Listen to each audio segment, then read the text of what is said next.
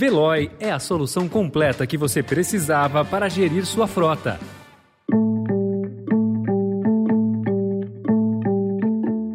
Olá, seja bem-vindo, seja bem-vinda. Começa agora mais uma edição do Notícia no Seu Tempo. Esse podcast é produzido pela equipe de jornalismo do Estadão para você ouvir em poucos minutos as principais informações do jornal. Entre os destaques de hoje, 6 agentes da Força Nacional vigiam todo o Vale do Javari. Governo pede à diretoria da Petrobras que adie reajuste da gasolina e do diesel. E o resultado da greve dos ônibus em São Paulo. 1,5 milhão de pessoas afetadas com possibilidade de reajuste da passagem. Esses são alguns dos assuntos que você confere nesta quarta-feira, 15 de junho de 2022.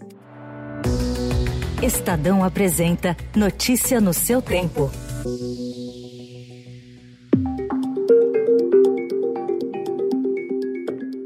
A terra indígena do Vale do Javari, onde desapareceram o indigenista Bruno Pereira e o jornalista britânico Don Phillips, tem apenas 6 agentes da Força Nacional de Segurança Pública, enviados em 2019 pelo governo federal para o patrulhamento da área de 85 mil quilômetros quadrados. A reportagem do Estadão identificou ao menos 6 pedidos feitos esse ano ao governo para o reforço da segurança na região. Todas as solicitações da União dos Povos Indígenas do Vale do Javari foram rejeitadas. Conforme o Estadão revelou ontem, cartéis de drogas de Miami, Medellín e Sinaloa mantêm um estado paralelo no Alto Solimões, na Amazônia. Uma das linhas de investigação é de que Pereira e Phillips podem ter sido vítimas de grupos que atuam com pesca ilegal. As buscas completam hoje 10 dias. O presidente do Senado, Rodrigo Pacheco, disse que a casa contribuirá com o enfrentamento necessário para que o crime organizado não prevaleça.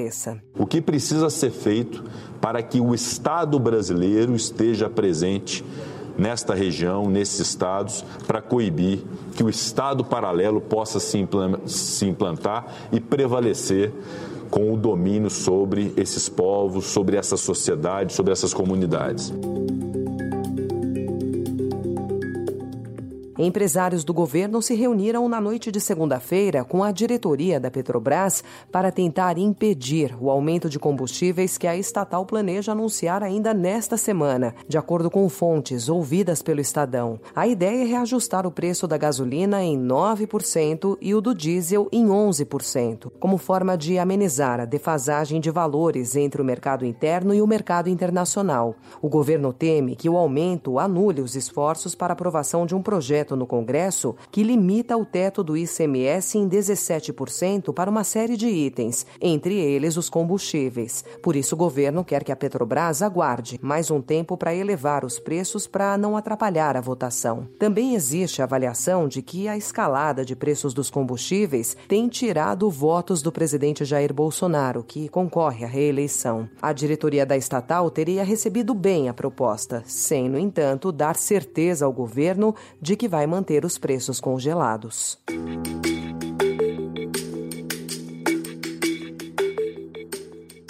O Brasil perdeu 2 posições e agora está à frente de apenas 4 países, África do Sul, Mongólia, Argentina e Venezuela, no ranking anual desenvolvido pela Escola de Educação Executiva Suíça, IMD, que avalia a competitividade de 63 países. Da 57ª posição no levantamento de 2021, o Brasil caiu para a 59ª no ranking desse ano, que tem a Dinamarca como lugar que oferece as melhores condições para uma empresa prosperar e concorrer com os mercados internacionais. O resultado se deve, sobretudo, à pior percepção dos empresários em temas como economia doméstica, sistema tributário, produtividade, infraestrutura básica, oferta de mão de obra qualificada e acesso ao ensino superior no país.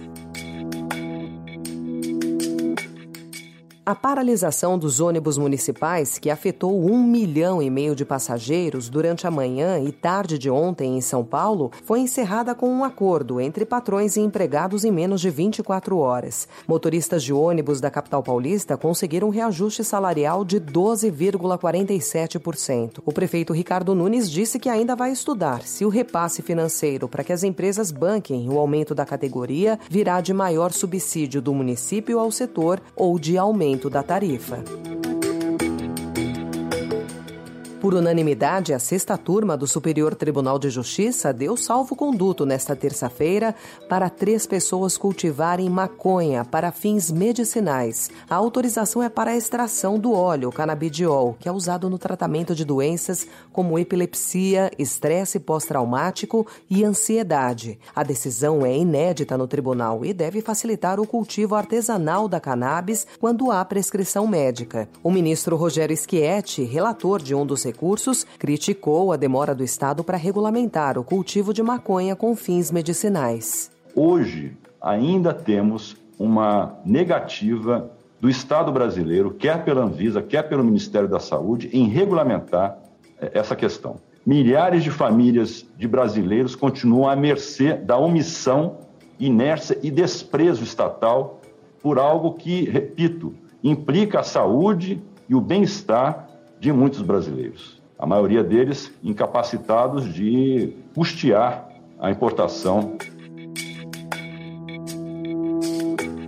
Na Colômbia, as redes sociais ganharam um espaço na reta final da eleição presidencial. O conservador Rodolfo Fernandes não participa mais de eventos de campanha, mas continua realizando encontros em casa e reuniões virtuais. O esquerdista Gustavo Petro também adotou a estratégia de promover eventos pequenos e priorizar a campanha online. Aliás, a Colômbia terá pela primeira vez uma vice-presidente negra, a ambientalista de esquerda Francia Marques ou a acadêmica conservadora Marela. Castilho. Notícia no seu tempo. As principais notícias do dia no jornal O Estado de São Paulo.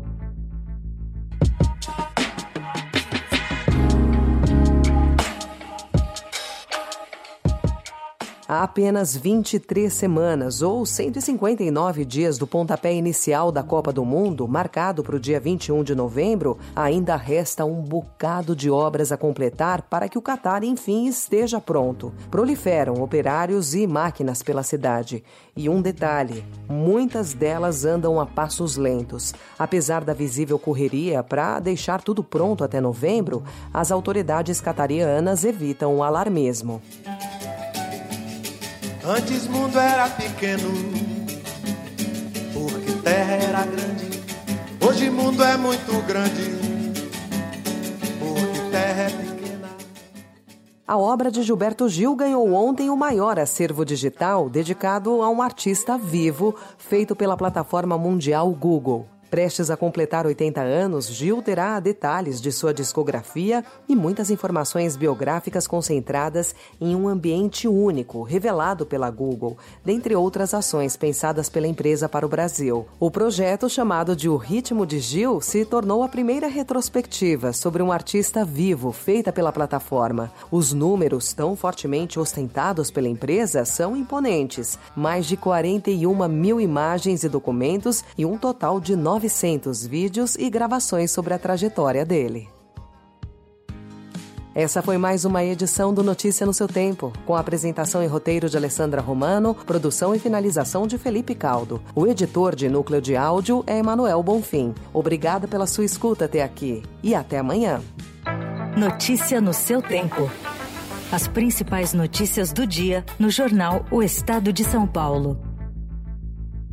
Procurando a rota mais inteligente para gerir sua frota? Veloy é a solução completa que você precisa. Acesse veloy.com.br/empresa e descubra um caminho prático e eficiente para a gestão da sua empresa.